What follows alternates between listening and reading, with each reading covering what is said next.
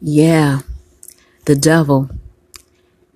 He no longer has horns on the long tail and carries a fork. You know what I mean? But he's the one always on the deck and his favorite food is pork. You may look in the devil's face and see an animal, a werewolf. You may see the evil through the look of one's eyes. The devil could be your closest kin, so don't be surprised.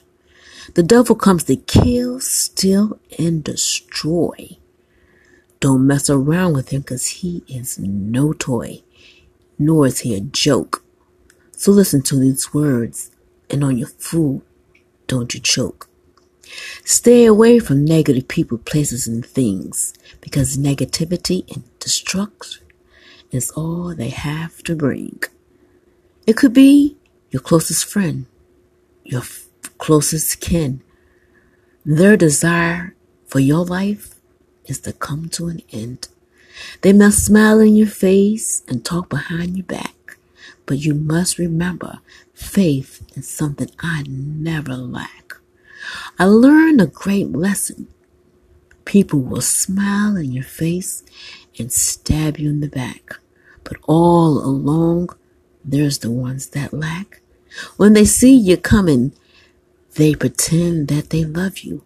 Oh, such good actors and actresses they are. But they can't stand close to you yet by far. They know that you are full of potential and that one day you'll be on top. And they'll look back and wonder, how did they ever flop? It's because of jealousy and envy. It'll get you nowhere. But I have a loving family. To me and love they care. My four sons, Rodrigue, Raz, Quantas, and Hezekiah. Those are my four kings. They are my heart's desire.